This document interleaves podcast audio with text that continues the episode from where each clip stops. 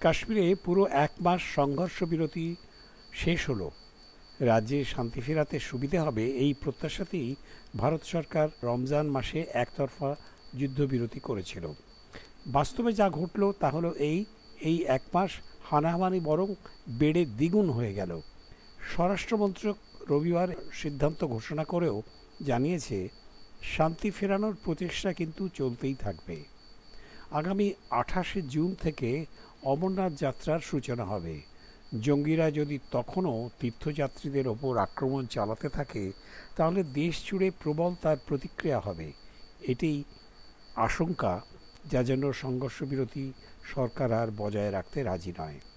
রাজ্যের মুখ্যমন্ত্রী মেহবুবা মুফতি বলেছেন, জঙ্গিরা তো আসলে শান্তি চায় না। সংঘর্ষ বিরতি নিয়ে তাদের তরফে সদুত্তর হয়তো আশা করাটাই ভুল হয়েছিল।